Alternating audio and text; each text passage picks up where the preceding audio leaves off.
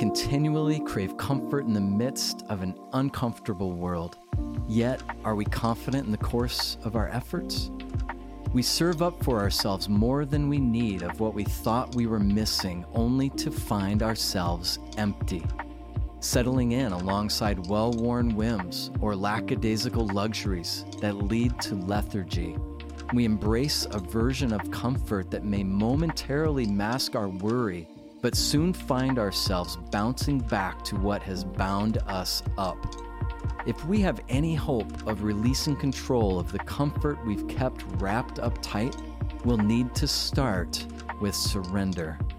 And in surrender to Jesus, we find comfort for life in the kingdom of God.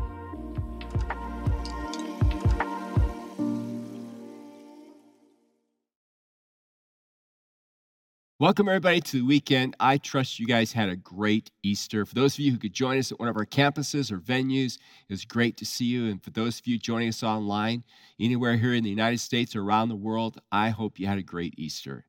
Welcome back. We are in our series called From Head to Leb, meaning from head to heart. How do we learn to love God with our whole being, our mind, and our hearts? We're traveling through the Gospel of John, and we're entering into the seventh season.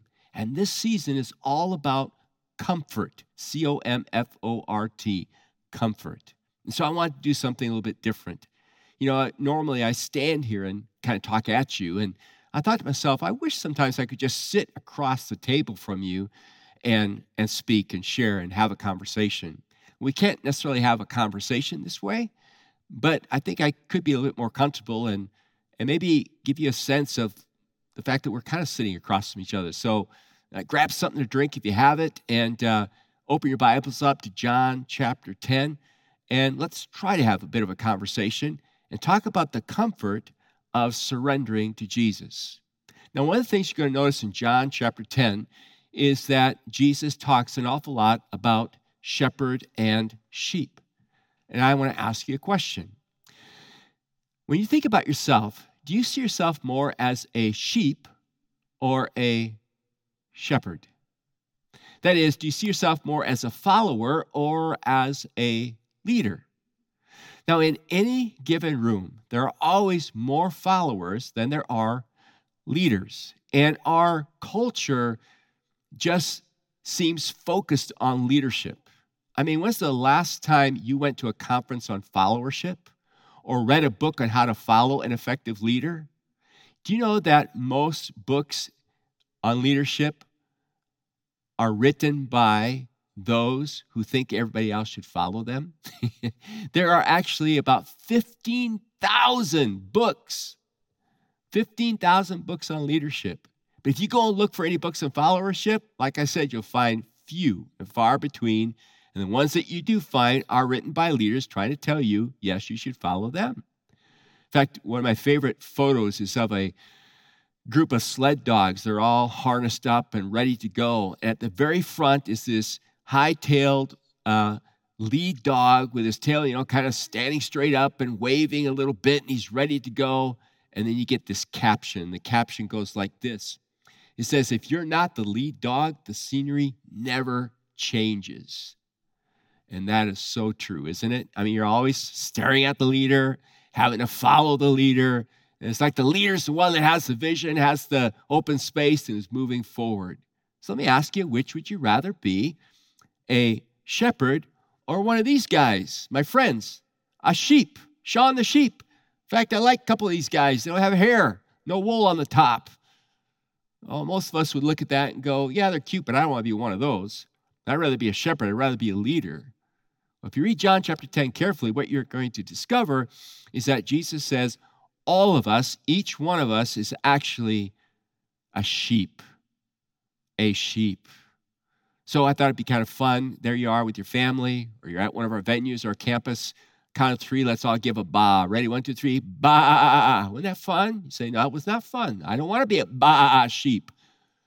Well, Jesus says that you and I that we are sheep. Now, why would Jesus say that? Well, I give you a couple of reasons. One reason is this, and that is because we are pretty sheepish. You say, is sheepish a word? And the answer is yes, it is. I went to the dictionary. Oxford tells us that sheepish, first of all, means to you know be embarrassed, um, to have shame, to lack self confidence. So I thought, well, what's Merriam Webster tell us about being sheepish? And Merriam Webster says to be sheepish is to resemble a sheep, it is to be timid, it is to be meek. And then the word that my mom forbid us to say stupid. Now, see, I can say that because my mom is with the Lord now, all right? Yes, that word, S T U P I D, stupid. Really? And then I thought about a book I read years ago by a friend, uh, Dr. Haddon Robinson, who is also now with the Lord. And he was writing on Psalm 23. It's a little book, and he said, You know, when, when the psalmist talks about being a sheep, he's talking about something we never really want to be. That is, we don't want to be helpless, we don't want to be dependent, and we don't want to be, and there we go with that word again, stupid.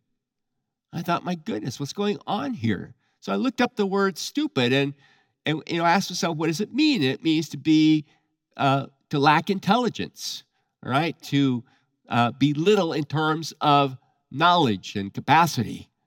And I thought, my goodness, is that what Jesus is saying about us? And then I ran into a guy named Doug McMillan, who used to be a real life shepherd and then he became a pastor. So he, then he was writing about sheep. And he said, It is true, sheep are stupid. He said, They are not like other animals, like your cat or dog that will come home. When one sheep gets lost, another sheep follows to getting lost, and pretty soon they're all lost. And then it's a shepherd, you got to go find them. When you do, he says they panic and they run back and forth. It's a hassle rounding them up. He says they really are some of the weakest animals that you'll find on earth. Now, is that really fair for Jesus to call us sheep? The answer to that question is yes, because spiritually speaking, we are like sheep. We are helpless. Isaiah chapter 53 says, All we like sheep have gone astray. Or I think of the old hymn that says, Prone to wander, Lord, I feel it, prone to stray away from the one that I love. Does that sound like you? I know in my life it's a battle, it's a challenge sometimes to stay focused. My sin nature wants to take over. I want to wander away from God. So, yes, I think all of us could testify the fact that spiritually speaking, yes, we are sheep stupid. That is, we do wander off. We struggle to stay focused and in the right path. I can think of a second reason, however, why Jesus would compare us to sheep, and that is like sheep, we are also very dependent, and specifically, we are dependent on others. And even more specifically, I want to talk about our dependence on others for our sense of identity. Now, I refer to this issue of identity a lot because it is so much in the news, it is so much a part of our culture today and our kids, especially, are really struggling with this because they're being challenged by the culture on who they are and how to find their identity. You know, we don't discover identity by looking in the mirror. The way we discover identity is actually by looking in other people's eyes and seeing how they see us. So, for instance, if someone sees me as being useless, as never amounting to much, as being a loser, and that's all I ever hear from them, and that's all I see about myself from them. That's how I begin to perceive my identity as a loser, somebody who won't amount to much, so why try? On the other hand, if someone sees me and others see me and constantly tell me how great I am and how better I am than others, how smarter I am than others, how stronger I am than others, I will grow up to see my identity as a very prideful, arrogant person. Or if someone looks at me and says, you know, you are what you feel. Well, if I begin to believe that my identity is related to my feelings, I'm like a yo yo because my feelings can change from morning to night. And so it's like, well, you know, which feeling am I and what am I going to do with this? And the tragic thing about all this, especially as we as we think about our culture today, is there's a tendency for us to see ourselves as kind of a blank slate. So we'll go to a blank screen here and what the culture is saying to us is it's all about how you feel. And so then when the culture also says to us, anything that denies your feelings is wrong. So even if your feelings go against your biology, for instance, we can change that. Okay? We can do some things to change that so you can be what you feel you should be. And, and this is something that the culture wants our kids at very young ages, like kindergarten and on up, to, to be taught and to understand. And so, what else they're learning is that, therefore, something that promotes an absolute truth and absolute morality, like the Bible, that's actually dangerous, is what we're being told now by the culture, because it is denying your feelings. And it then becomes seen as kind of hateful speech. And so, you know, we talk about the cancel culture. Everything that's, you know, speaking about our feelings needing to be in line or in order with some moral absolute or truth, all of that is being denied. All of that we're being told is wrong. Which, when you stop and you think about it, seems kind of insane, doesn't it seems kind of silly that we would take that attitude, but that's that's where we are these days. So I'm being told that I'm a sheep uh, because I'm sheepish, because I'm dependent, right? And thirdly, Jesus says, because like sheep, we are vulnerable to spiritual attack on our souls. You know, as believers, if you're a follower of Christ like I am, you know, we are very aware that the Bible talks about this fact that we're in a spiritual warfare. And I think sometimes we have this attitude that we must always be ready for a spiritual battle, when the reality is every day when you get up, you are already in a spiritual battle. Paul says in Ephesians chapter 6 that our battle is not against flesh and blood, but against powers and principalities. Peter goes on and he describes this spiritual warfare as, as like we're being pursued by this lion, right? That it's that it's prowling around and it's looking for a weak moment to devour us. And I was thinking about this as it relates to identity, and I thought to myself, you know, the enemy wants to change our sense of identity desperately so. Because you see, God created you and me to be the habitation of His Spirit. God created you and me to find our identity in Him. And the enemy is so afraid of us finding our identity in Christ because if we do, there's great power in that. There's great confidence in that. There's great hope in that. I was reading somebody the other day who said, Do you know that if we actually, as a culture, just started living by the Ten Commandments, just all of a sudden we're going to live by the Ten Commandments, there'd be less crime in the world, families would be healed in the world, the economy would get better in the world, everything would improve. Why? Because we're living under the system that God created. We're living by truth and not letting our emotions dictate and guide our lives. But like I said, you and I are living in this world where it's all about how we feel. And it's causing us to, to just think and behave in some of the most ridiculous ways. I was thinking about that story uh, by um, the Danish author Hans Christian Andersen. You know, The Emperor's New Clothes.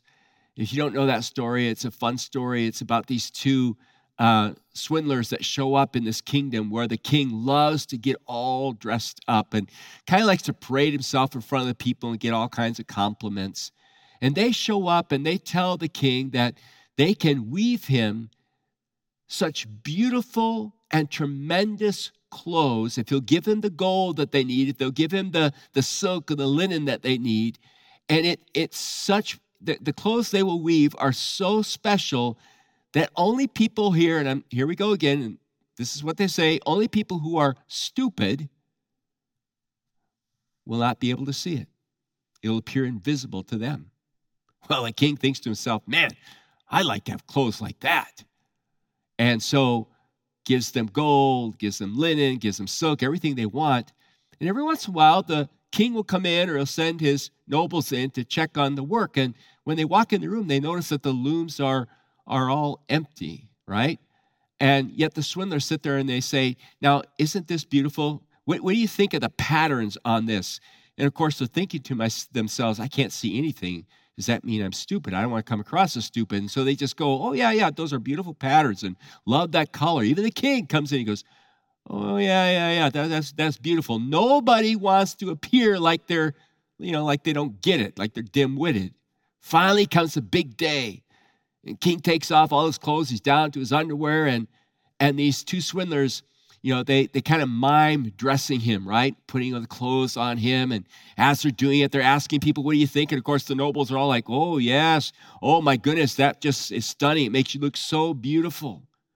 Well, the whole, you know, realm hears about what's going on. They hear about this, this, this clothing that, you know, only stupid people cannot see. And so when the king goes out and he starts walking in front of everybody, you know, they're all looking at him going, oh, yeah, oh, my goodness, oh, it's beautiful. In fact, the nobles are pretending to pick up the train of this beautiful robe that's been created for the king. And then one little boy speaks up and he goes, the emperor has no clothes.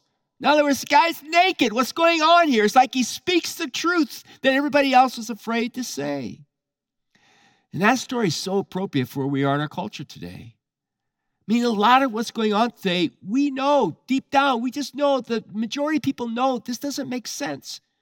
Right is now wrong, wrong is now right, good is now evil, evil is now good. And we just sit there, and we go, something's wrong here, but but we, you know, we're afraid to say anything because we might get laughed at, might get put down.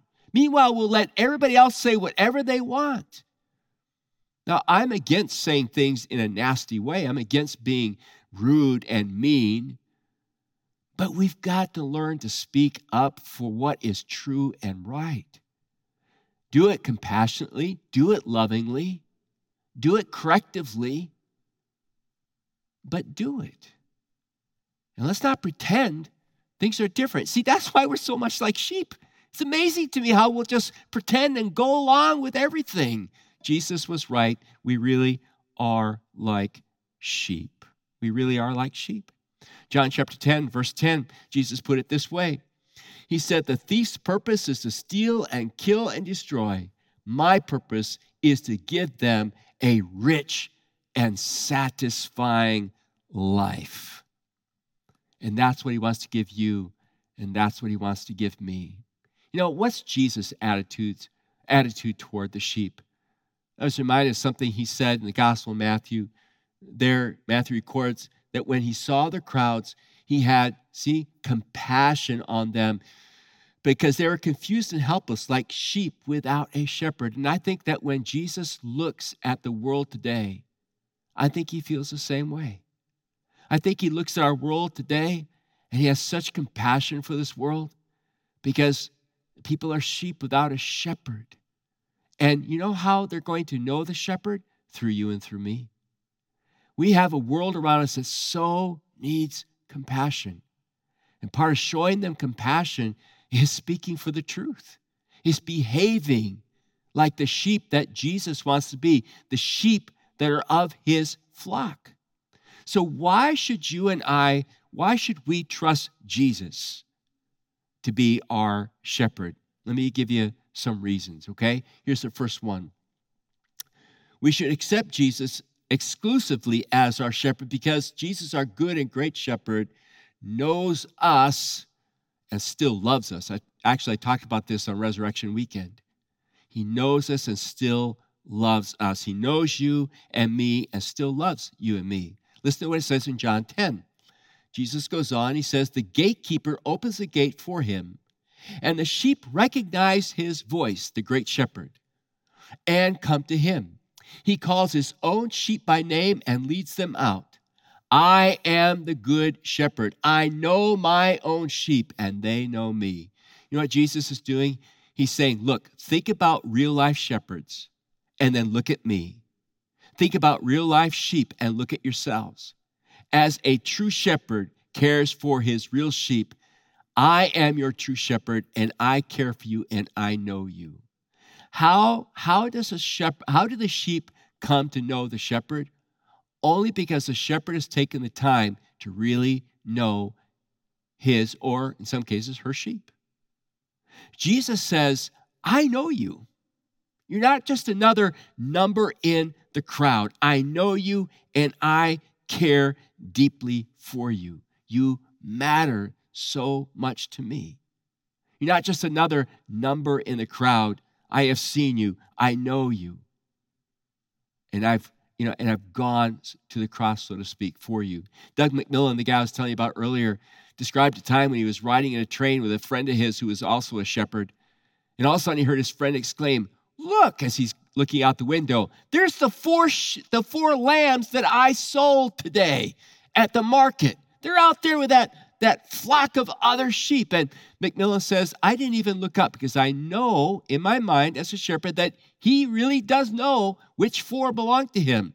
Now, if you were to have me look out at a flock of sheep, okay, and there are all kinds of lambs, I'd have a pretty hard time saying those four are mine unless I really knew them.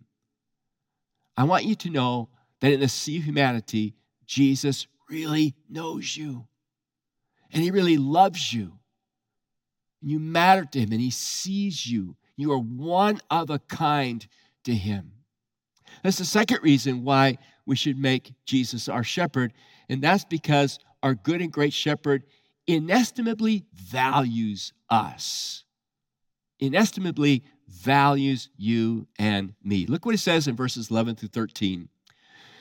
Jesus said, I am the good shepherd. The good shepherd sacrifices his life for the sheep. A hired hand will run when he sees a wolf coming.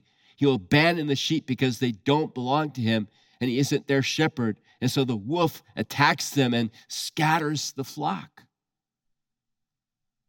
Jesus says, I look at you and I, you know, no one can put a price on you because you matter so much. You are so incredibly valuable to me. And the image he brings here is of a real life shepherd who, when they bring their sheep in to the to the pen that is probably made up out of uh, out of stones, a real life shepherd will actually lay across the opening to that pen. And anybody or anything that's going to come for his sheep are, is going to have to go through him. Now, a hireling will sit there and go, I only get paid by the hour. you know, if I have to deal with a wolf, I'm running. If I got to deal with some thieves, I'm out of here. But the shepherd who really knows his sheep and loves his sheep will actually give up his life for his sheep. And what a picture of Jesus who lays himself out stretched on a cross because he loves you and me so much that he dies our death for us so we can live his life. He makes it possible by substituting himself for you and me. He makes it possible for the very Spirit of God to come and inhabit our lives. I've been reading through the book of Exodus, which you know talks about the tabernacle that was built and how when it was finally finished, the glory cloud of God settled over it. Nobody could go into it because God was now present within the Holy of Holies. God doesn't dwell in a tabernacle, He doesn't dwell in a temple anymore. He lives inside of you and me. Isn't that amazing? Isn't that transforming? Why wouldn't anybody, you know, not want to be a sheep in the pasture of our Lord Jesus Christ? All right, let's look at why this is so important, okay? Because Jesus, our good shepherd, our great shepherd, has provided you a safe and healthy boundaries to protect you from your enemies. That's the third reason why you should let Jesus be your shepherd. He's provided these safe boundaries to protect you from your enemies. And all of us, all of us face enemies. Look what he says in John chapter 10, verse 1. He says, I tell you the truth, anyone who sneaks over the wall of a sheepfold rather than going through the gate must surely be a thief and a robber. So explain it to them. I tell you the truth, I am that gate for the sheep. You are, in other words, as I already said, you are so valuable to me. You matter so much to me. I mean, think about the worth of a sheep. A sheep in the pasture was like money in the bank in the ancient days, and to this very day, where people still shepherd their sheep. You get wool from it, you get skin for the leather, you get you know meat for food and milk for drink, and and sheep will reproduce. Male and female mating together, you can have an endless supply of sheep, so to speak. No wonder the wolves want them, right? And no wonder the predators want to steal them. They're so valuable. And Jesus says, You're so valuable to me that not only did I give my life for you, but listen, I've given you safe parameters to live in to help protect you from the spiritual predator of your soul, from the evil one, or from the lies of this world. Uh, we used to have a dog. He's now in doggy heaven, all right? His name was Chewy, or Chewster as we called him, all short uh, uh, for this little furry creature that you see here. He's waiting for his lunch, all right? And when we lived in Illinois, and Chewy and Chewster short for Chewbacca, Star Wars, all right? When we lived in Illinois, we had a, a backyard that had a, a fence. And our dog understood that those were the boundaries, that his job was to stay inside that fence. And we're really glad that we had that fence because every once in a while, and I've, I saw it a couple times, there was a coyote that would prowl up and down behind our fence looking for an opening for an easy meal because Chewy is very small, Bichon dog. Woe to that Chewy, to that puppy who tries to dig out under or dig underneath that fence and get out and experience freedom, right? They may experience freedom, but it's temporary because there's a coyote waiting for lunch. Scripture tells us, and I've read it to you and, or quoted to you, that we all live in dangerous spiritual warfare. The enemy is constantly looking for ways to grab us, to snatch us, to deceive us, to pull us away, to ruin us, to keep us from becoming that habitation, that place where God wants to dwell. And the boundaries that He's given us is His Word, the Word of God. The Lord says, Here's the truth. Live by the truth, it'll set you free. The scripture says, Your word I've hidden my heart so I won't sin against you. Psalm 119, the scripture says there that your word is a, is a lamp to guide my feet and a light for my path. Proverbs 3 5 says, Trust in the Lord. Don't lean on your own understanding. Let Him direct your ways. And the outcome will be you will walk in the right way and things will go well for you.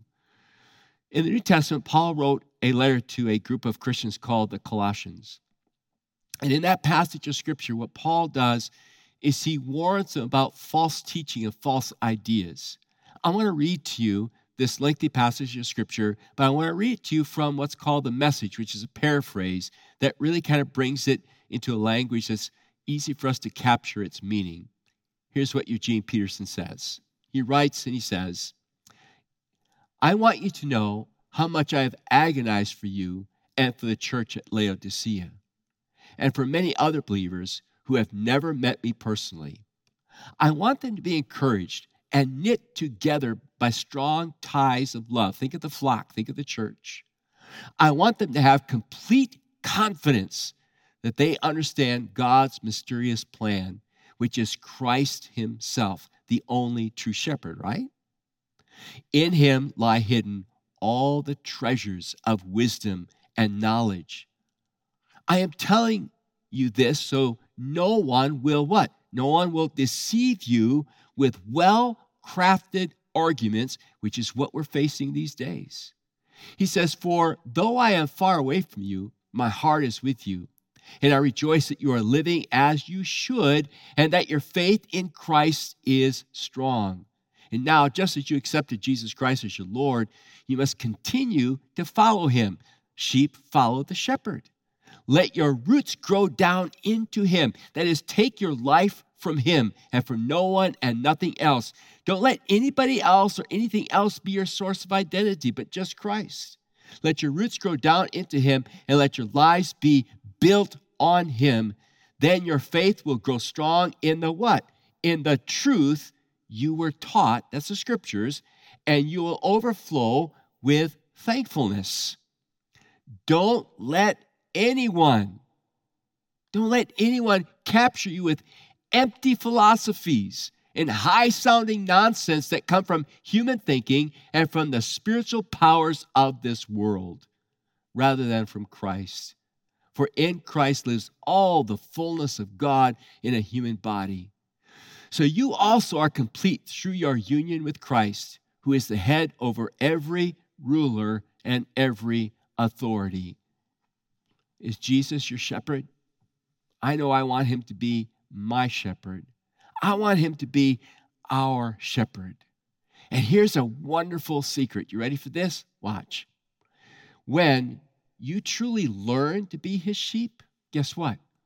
He will make you his shepherd. When you truly learn to live and follow and feed off of his truth, what he does is he invites you to join him as his under shepherd, to shepherd your family, to shepherd your friends, and to shepherd all those people out there that Jesus had and still has compassion for, who need to know that there's a God that knows them, there's a God that loves them, there's a God that can transform their lives like he's done for you and for me. So when I ask you that question, are you a sheep or a shepherd? The right answer is both. I'm a sheep in the flock of Jesus, and I'm a shepherd who serves the great shepherd. And you know, Jesus can really turn us into shepherds. You know, I think about John Newton. You probably know him, the author of one of the best loved and best known songs, Amazing Grace.